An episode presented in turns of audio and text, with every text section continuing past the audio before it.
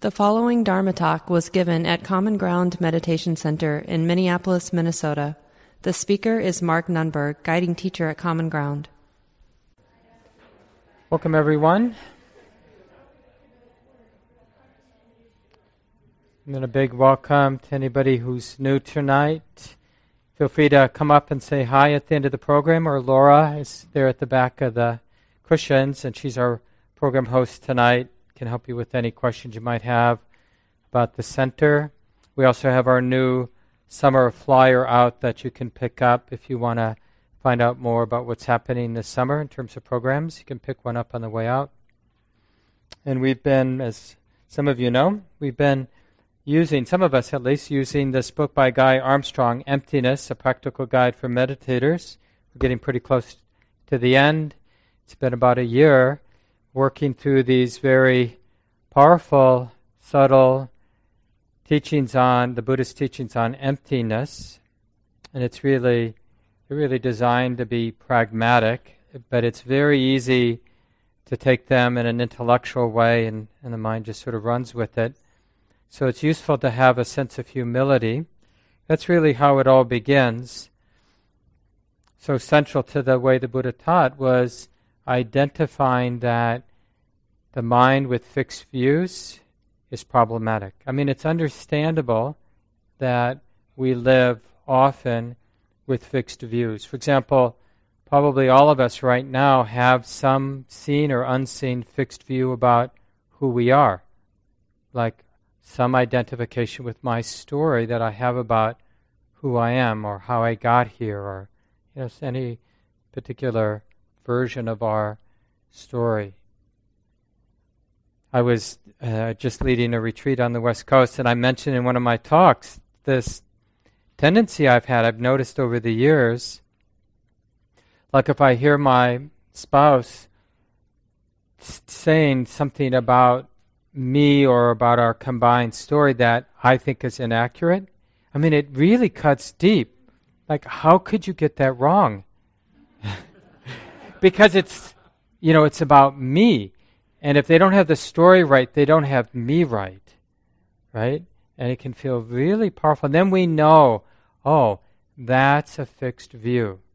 Attachment to some. Uh, it's not that sort of dependence, the mind being dependent on a particular belief or view. So, this is really the beginning. There's really no practice, like a moment of being mindfully aware, being open, seeing things as they are. It's like we, the mind has to choose fixed view or practicing. We can't really practice with a fixed view. And so the, you know, the first step of just settling also involves a kind of humility. And especially around these teachings on emptiness, that profound pointing out that what this is, this subjective experience that each of us are having, it's just something being known, and it's empty of anything outside of that something being known. It's interesting how to step away from fixed notions, the mind being dependent on ideas, even a fixed idea that it's empty, but that sort of direct investigation of our experience, that investigation that comes from actually being curious or interested. What is it? What is it here? You know, to be alive and to be sensitive in the way the heart and mind is sensitive.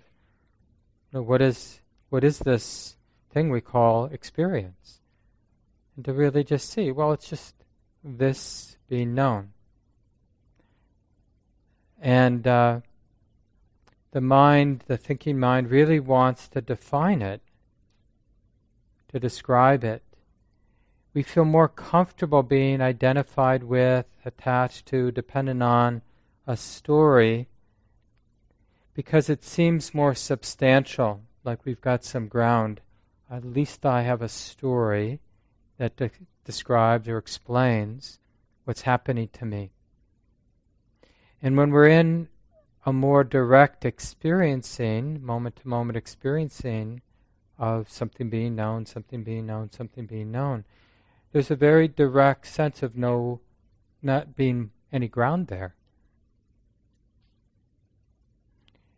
We've gotten to this place where security or ground is really um, about having a story that seems to make sense, that I can rationalize, that other people help me support. You know, like I'll support your story if you support my story, or I won't challenge your story if you don't challenge my story.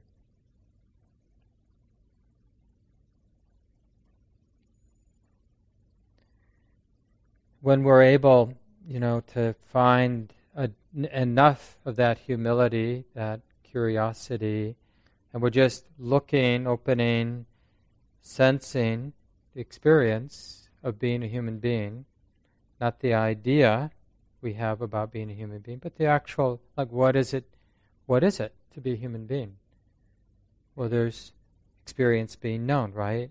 But not the idea, not that concept, oh yeah, I'm somebody knowing experience, but the direct, direct immediate experiencing. Yeah, this is being known, this is being known. And that's to keep things that direct or that immediate or that simple takes a bit of a training. It's like we're weaning the mind off of its tendency to kind of fall back into its comfort zone of saying to itself basically, okay, okay, I get it now. The mind is knowing, I got it. And it's sort of like then that idea substitutes for the direct, immediate seeing or knowing. Oh, this sensation is being known. This thought is being thought. This sound is being heard. This sight is being seen. This touch is being felt. Without the words. You know, I'm using the words to kind of convey an immediacy of moment to moment knowing. And the more the mind can get established or comfortable or confident that this, in a sense, is the way it is, stuff is being known moment by moment, continuously, ceaselessly, and then over time, the mind really senses that that's all that's happening. That's all that ever has been happening. That's all that ever will happen is this very straightforward uh, experiencing. There's knowing and an object being known. don't, we can't really distinguish the two. I mean, just whether now the predominant experience for you is seeing, because most of you have your eyes open. So there's, we could just recognize that this experience of seeing, right, is happening. And so there's the particulars of the scene, the shapes and forms and colors, and there's that it's being known, that visual experience, right? And you can't really separate is being known from the particular visual experience, the particular or specific characteristics of that visual experience, right? But we, we know that it's being known, and we know the specific elements or characteristics of the visual experience. And that could be the same, of course, for hearing or a thought being known or sensations being felt. There's always these two aspects to the one moment of experience that it's being known and the particulars of the experience that's being known. Is that making sense? Because you'll, you'll see it's like really important. This it sounds so like basic. And see, that you, you might notice, because this is important, that when you get it intellectually, the mind wants to stop there. Okay, I get what he's pointing to, and now I got it. But that's getting it intellectually is different than resting in the simplicity of that. This is being known, like to really train the mind to rest, because in a way it's an independence from the mind being identified with its thoughts about things. But it's an alternative. It's almost like a fork in the road. We can continue down the one fork that we almost always continue down, which is the mind being identified with its thoughts without recognizing that identification, thinking, lost in thought, and the mind in this mode of mindful awareness, knowing, which is always moment to moment. There's no sort of non active version of mindful awareness, right? It's very alive because it isn't enough for the mind to be aware, oh, yeah, this is being known, because that's gone. And then there's the next moment that's recognized, and the next, and the next, and the next. So there's something, that's why we use that phrase or that sense of groundlessness. We never can rest in a, I mean, we can rest in the sense of that can happen on its own, that ongoing knowing moment to moment. But it's very alive with change. There's nothing static about it. And you can even sense that now, like whether you're attentive to the seeing, or you're attentive to hearing, or attentive, attentive to the feeling of sensation, or a mixture of those different sense gates, thoughts, emotions you'll see that moment to moment, there's always something new be known. And the particular, this moment being known is like really new, like never before.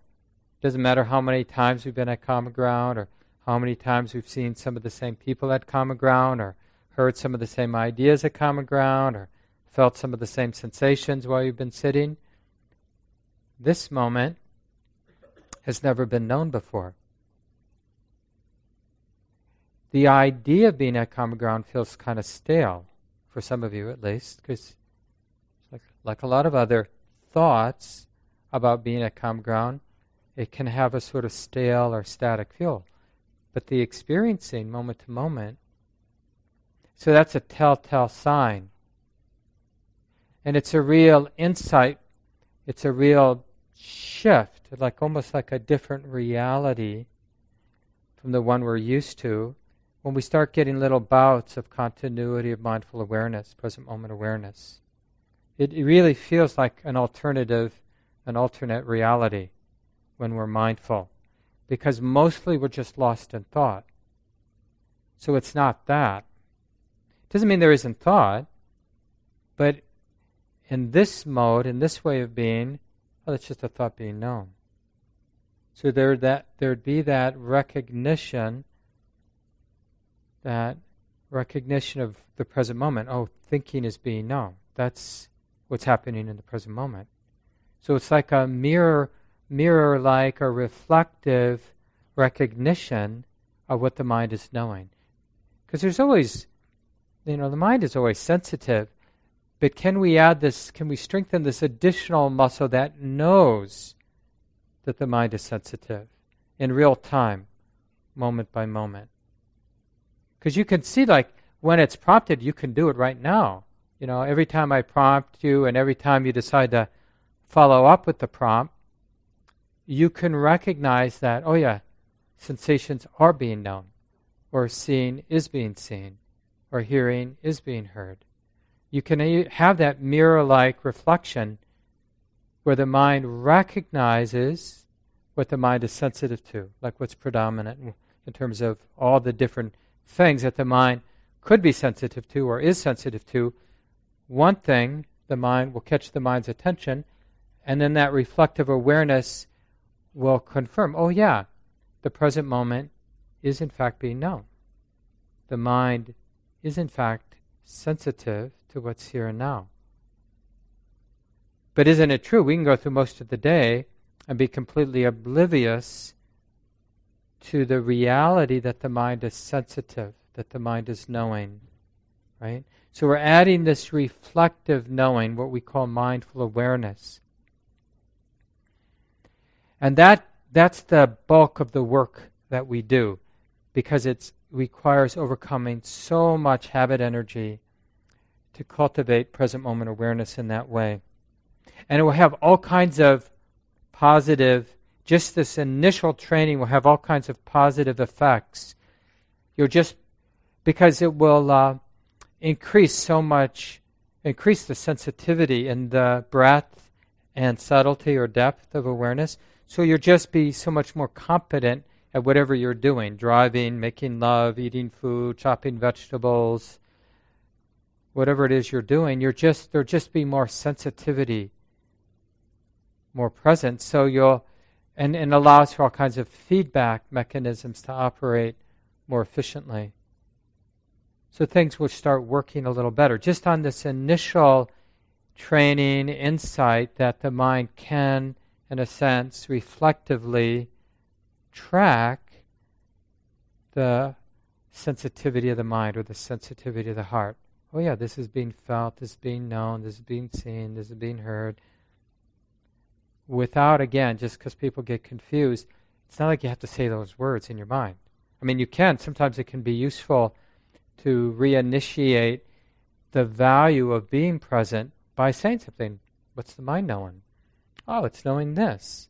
This is being known, right? So those few words can be a very useful way to sort of start over again. Oh, yeah. Oh, yeah, this is being known. What's the mind doing? Oh, it's knowing this.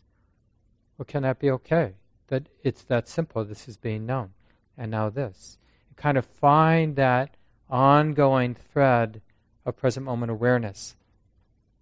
And then as we build that confidence in that more simple way of being, mindful awareness way of being, then insights just begin to emerge, slowly dawn on the mind. That this simple way of being, this is being known, is empty, as we say, of anything else. Like that that understanding, that direct way of understanding, oh yeah, this is being known, that there's nothing else to be known or to be realized. It's just this being known, this being known. And this begins to dawn on the mind that this simple way of being is actually uh, revealing something that's very profound about this experience of being a human being. That it's always essentially empty of anything other than something being known. Even though, from an ordinary point of view, like where most of us are right now, myself included, most of the time, right? It seems like there's more happening here like there seems like this the big gorilla in the room is like i'm here this is happening to me and i have history how do i know because i kind of feel it as a sort of emotional depth right? That's here. What about that? Well and then the practice can kick in again. Well, whatever that is it's this being known. It may be like a complex this being known or a subtle this being known. But essentially, there's nothing else happening here but something being known. And it's hard to convey in words as this insight over years, decades, maybe lifetimes, who knows, of practice, this insight dawns on the mind that's, that all there is is this natural process of something being known, something being known, something being known. And so, in Buddhist terms, we say this insight into emptiness, the empty nature of this experience, being a human being. So it's not like empty as something, it's that it's absent of anything other than knowing and the object that's being known. That's all that's here. Objects are being known. An object is being known. An object being, is being known in an ongoing way. Now, the more, now, and then it takes a long time. So once that insight starts to come online, then years and years, maybe lifetimes, who knows, but a lot of practice, just sort of getting comfortable in like letting that insight mature. That this, like, that it's okay, that I can still be a human being, I can still, you know, have emotion and function and keep a job and have a relationship and and so this is the the maturing of that insight is uh, realizing the responsivity, the frictionlessness of responsivity, of engagement, of participation, fearless showing up in the places in our lives. We start to notice that actually the empty nature facilitates or supports a more nimble, creative, fearless, powerful, loving engagement in all the messiness and beauty and horror difficulties of our lives. It's precisely, it's like if we want to show up, really be able to be there for those of you raising children or raising cats, dogs. This is what we need to do. Or those of you who care about injustice and really want to show up so that the world doesn't continue these patterns of injustice that oppress people and neglect what should be seen and responded to. If we care about life, about world, about the world, about suffering, about our own suffering, healing our own wounds, then we really need to find a way back to this immediacy. Oh, yeah, it's just this being known. This is the first insight.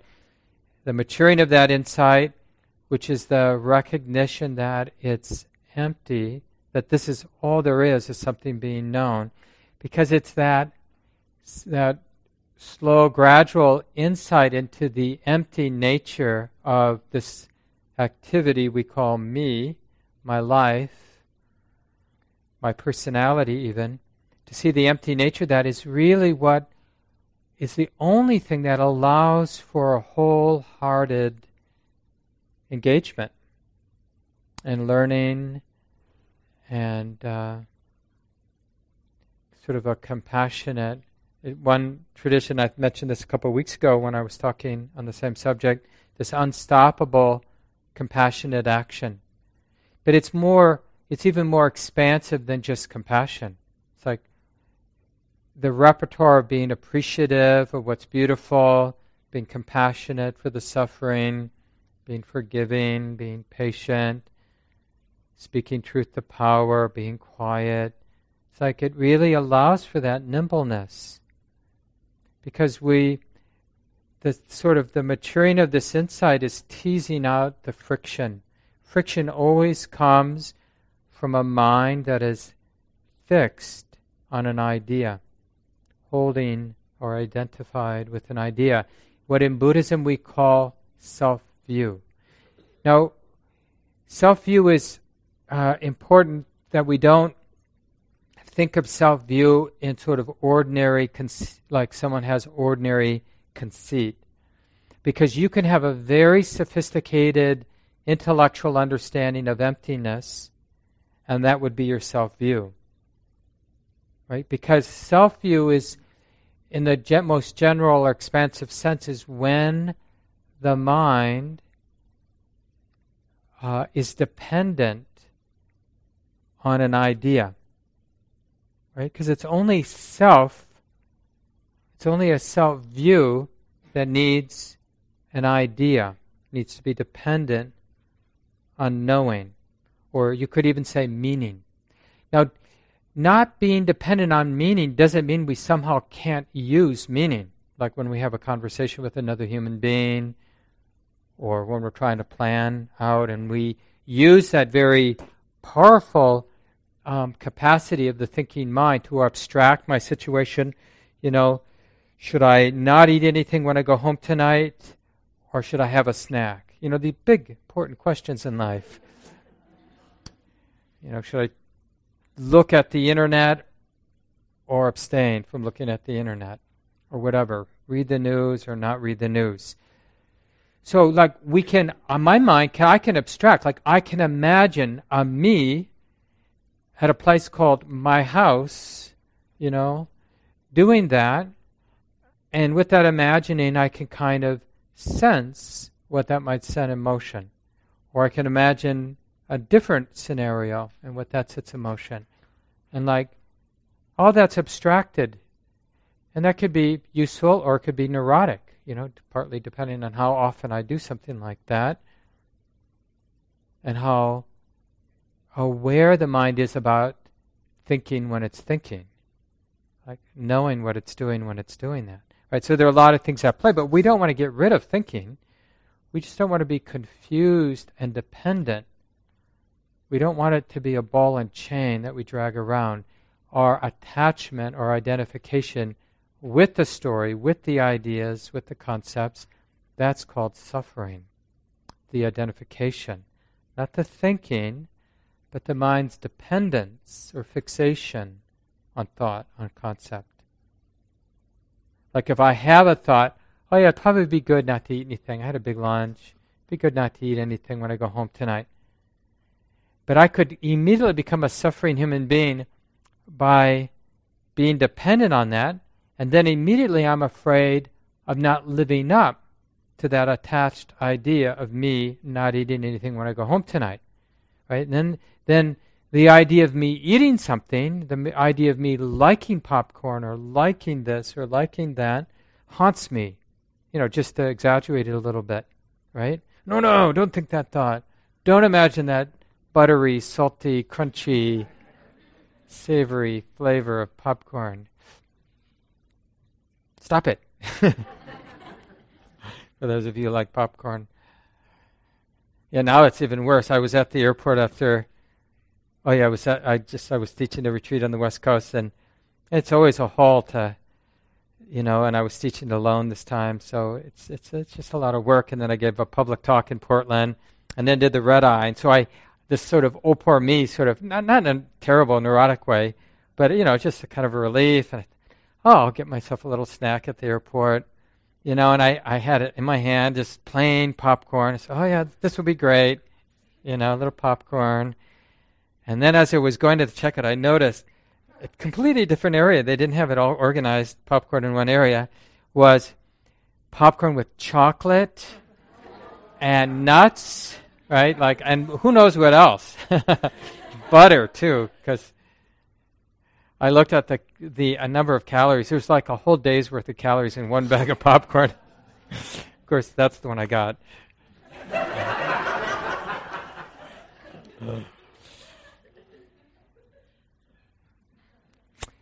So I was talking about thinking and identification with thinking, and but what really helps is to realize, like the the more we can hang out in that place of seeing the empty nature, thoughts are being known. Even clinging to thoughts, identification with the identification is also just something known. So part of the maturing of the second insight into emptiness is realizing when, when the mind really starts having confidence, it generalizes the insight. Something, right, that's the object, is being known, and there's never anything else beyond that. So the idea that I'm bad because I bought that bag of popcorn, that there may be a yucky feeling being known, that was true. Second half of the bag on, there was a yucky feeling being known. but I was raised, I say I have someone to blame. I was raised by two parents who grew up in the Dust Bowl in North Dakota and Montana and the 30s. You know, they were young children at the time. And so they were sort of like, you don't waste food. so I didn't waste it. I chose feeling yucky as I had my red eye home from the West Coast, my 1240 flight in the morning on. But uh, but that's okay because even if there was something really neurotic going on, to whatever degree the insight, the mind was still had some thread of that wisdom, that understanding. It's just that yucky feeling being known. Or maybe there was some shame. Oh, here I go again.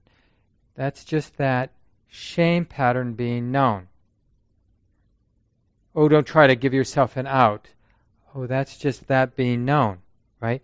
So it's like it doesn't exempt the so called personality from the laws of karma, cause and effect. Cause and effect still happens. We live in a lawful world. If you eat, you know, whatever that was, 1600 calories of popcorn, nuts, chocolate, butter, and maybe caramel too, something, you know, then you feel like this. Right? Then then the feeling is like this. And then if you have certain conditioning in your personality, then probably some of those other patterns are going to get triggered. And those arising patterns to judge yourself or to rationalize it or whatever they might be, then that's just what that is. It's just that being known.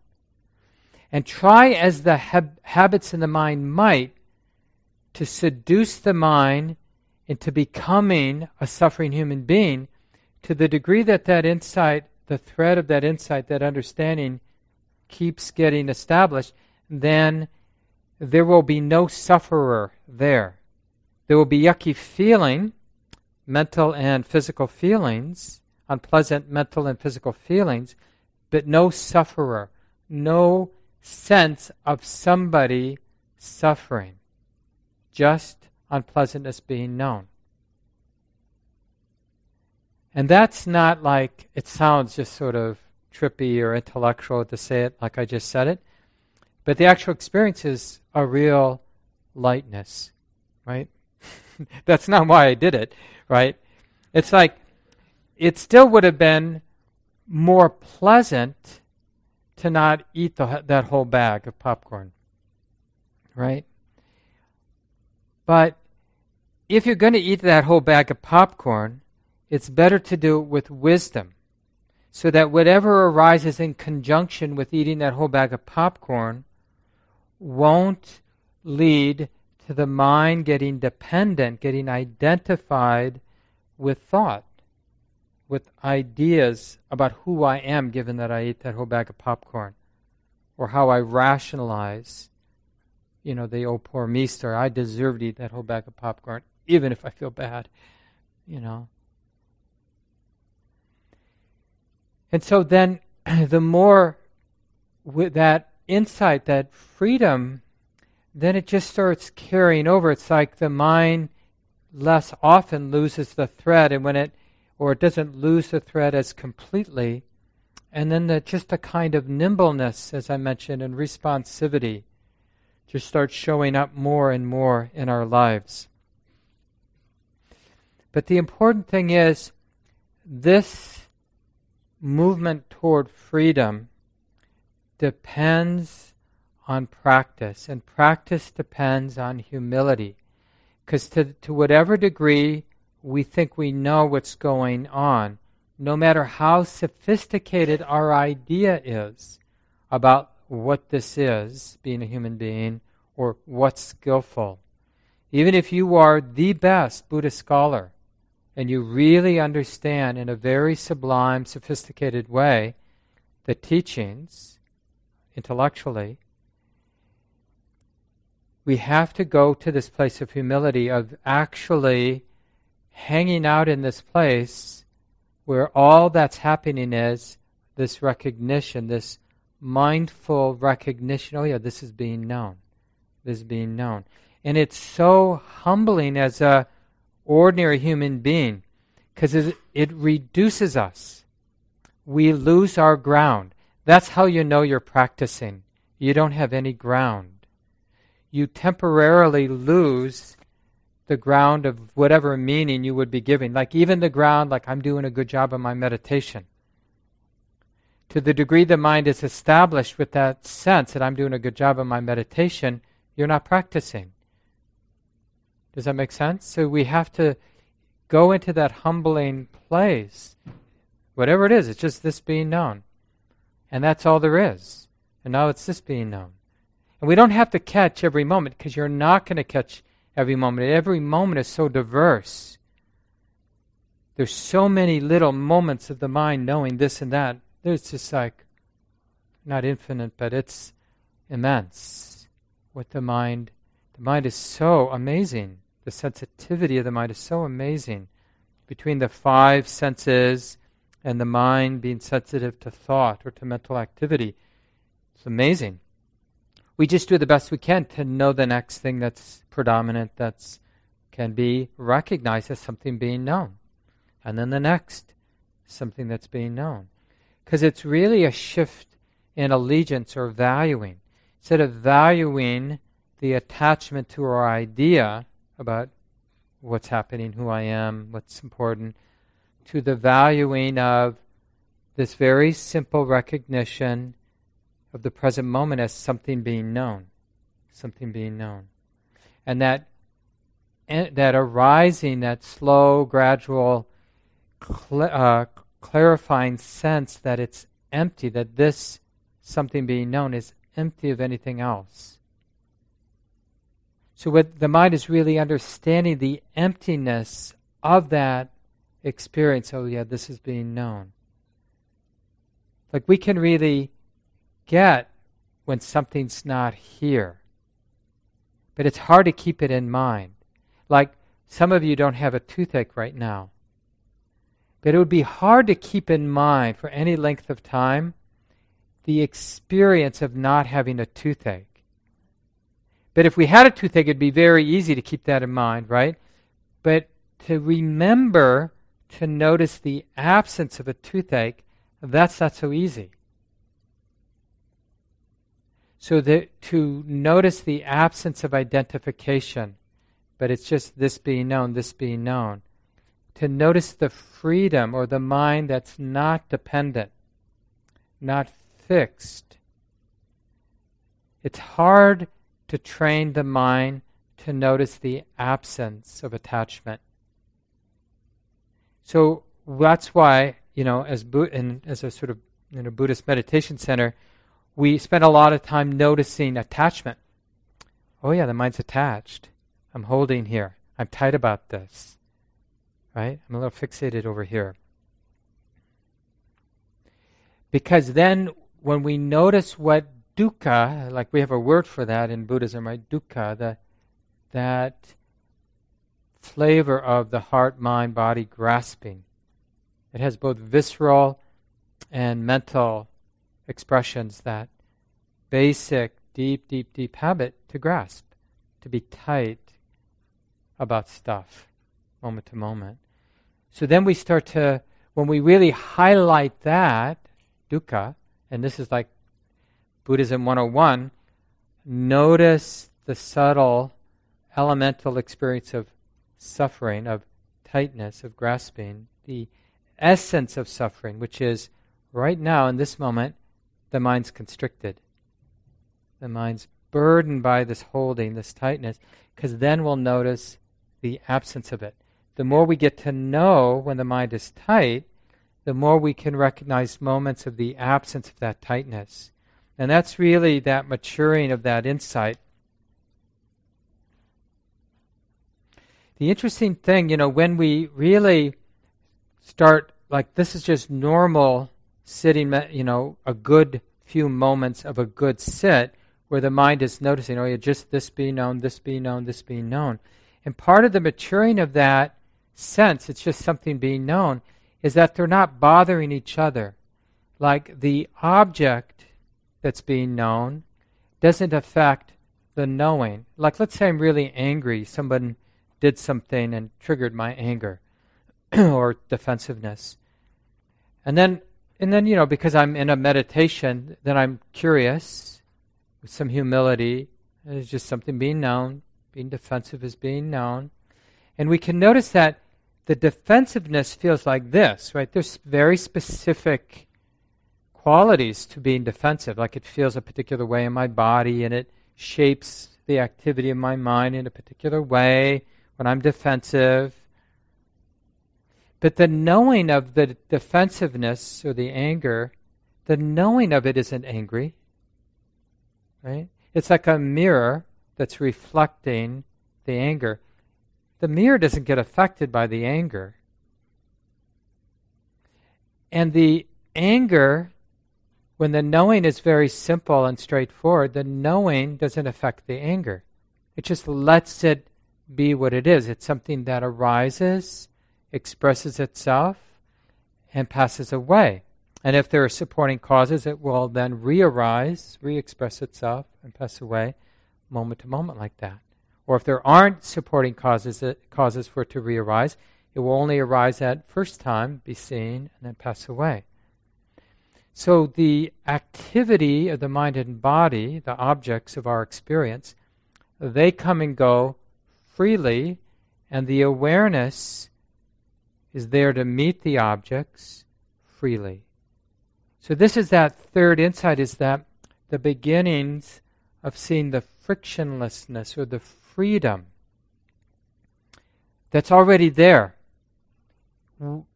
without having to be a perfect human being, a superhuman nice or superhuman clear or superhuman concentrated or superhuman being able to sit up straight for long periods of time without moving human being.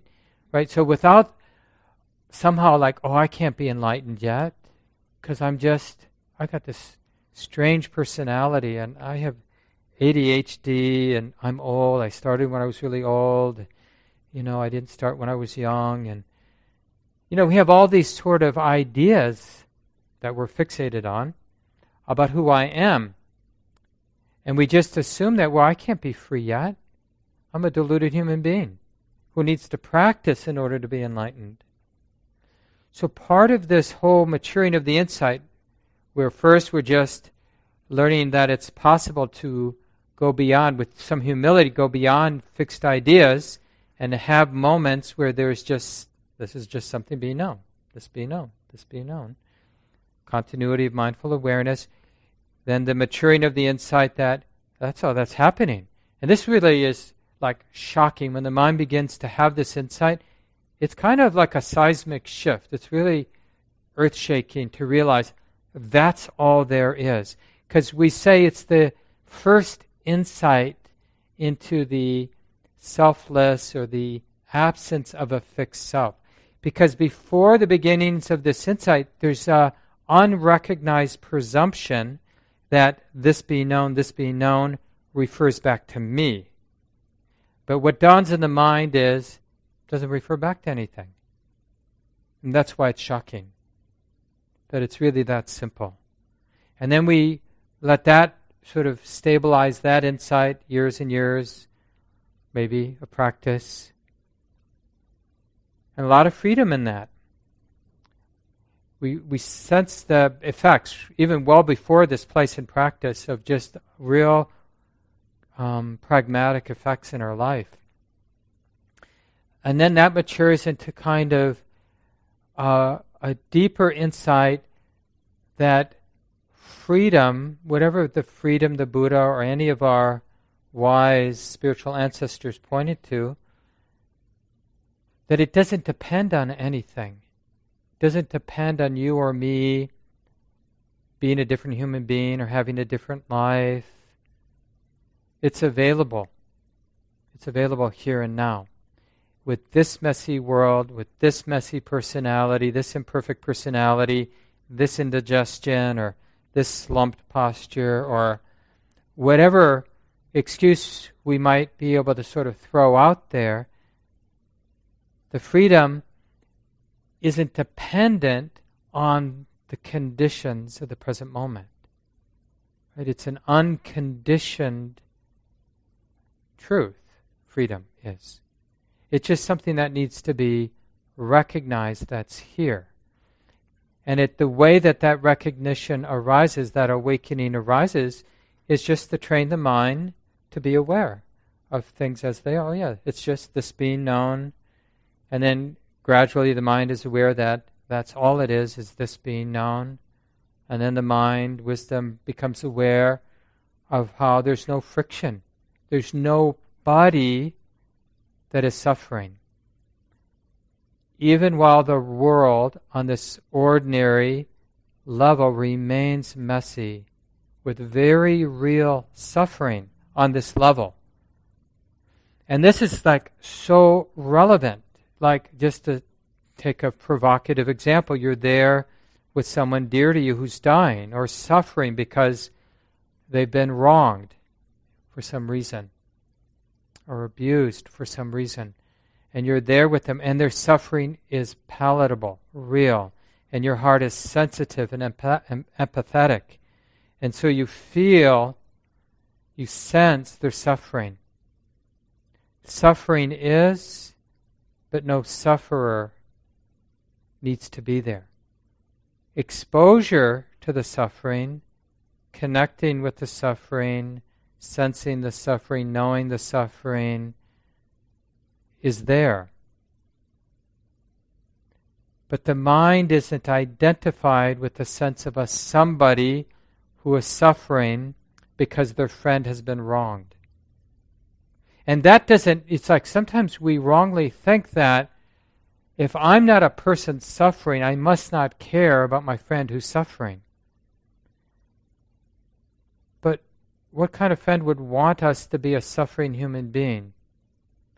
But they do want us t- to be intimate, they do want us to show up.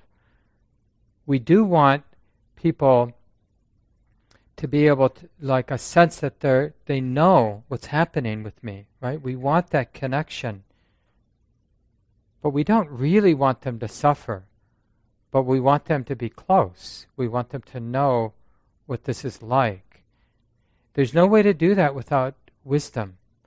Because otherwise, we're afraid of their suffering on some level. Even if we don't want to be afraid, even if we know better intellectually, I shouldn't be afraid, we're afraid of it. We're afraid of some kind of contagion.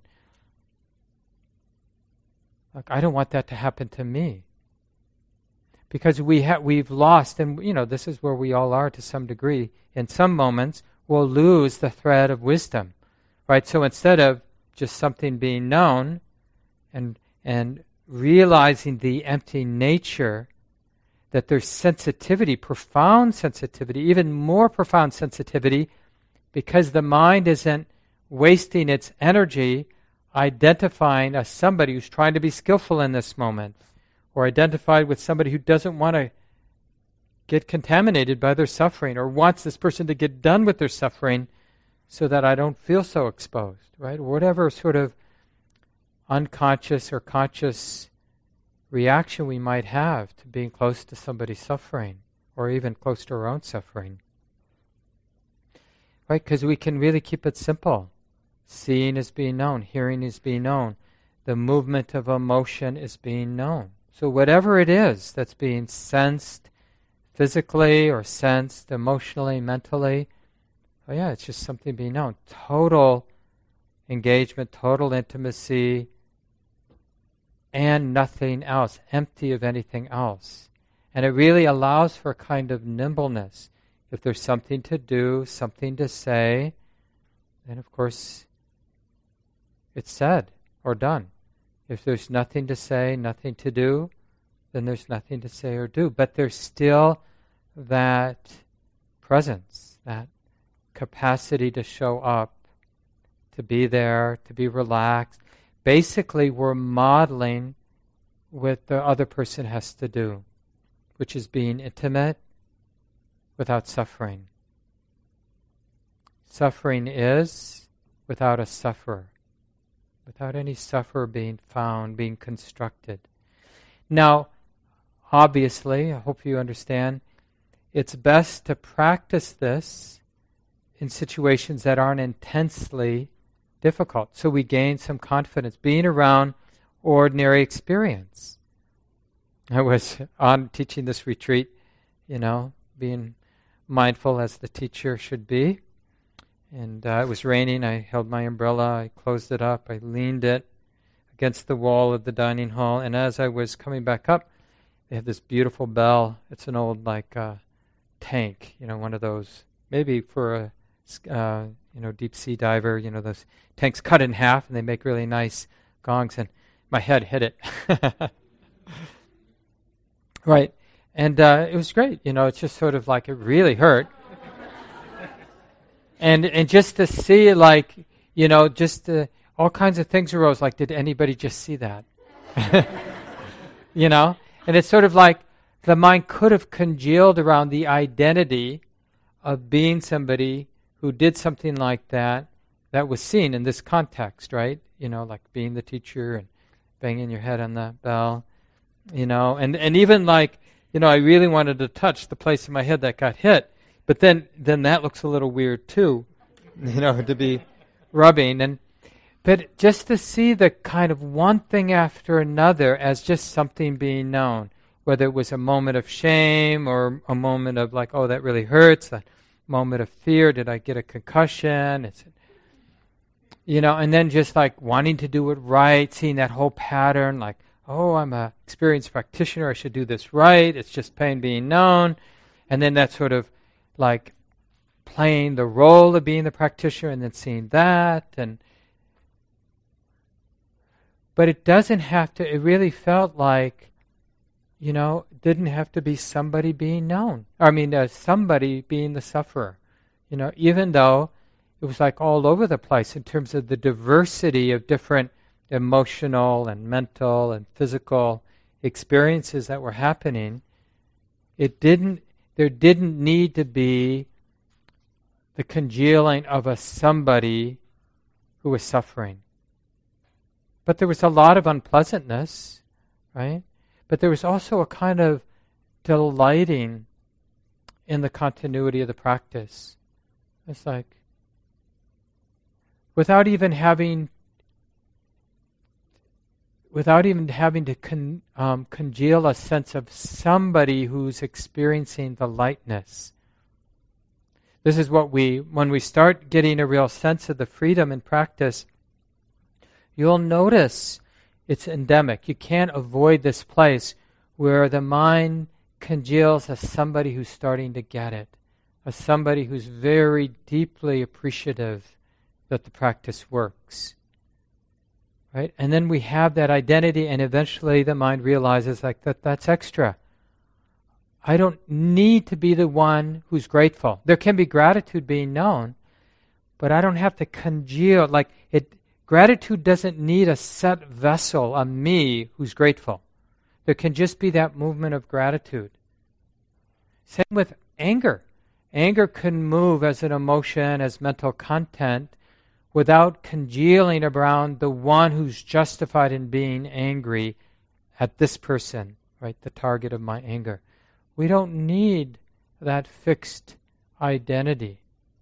And this is really the maturing, this insight that we can, as a human being, have the full range of human experience without fixedness, without someone suffering. So I used up all of our time. Sorry about that. I'll make a point of leaving time for conversation next week, but let's just take a few seconds, let go of the words.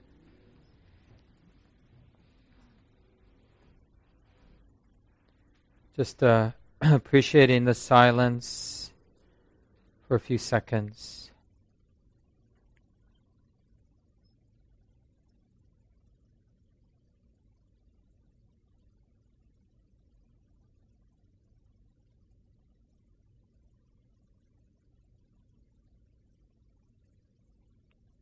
Allowing things to be really simple for a few more seconds.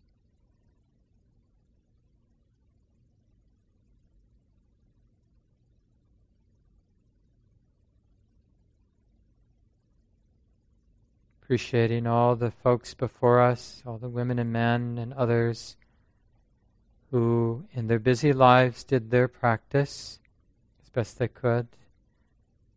Realize some deepening of understanding, some wisdom and compassion, lived it out, and in that way passed it on to the next generation.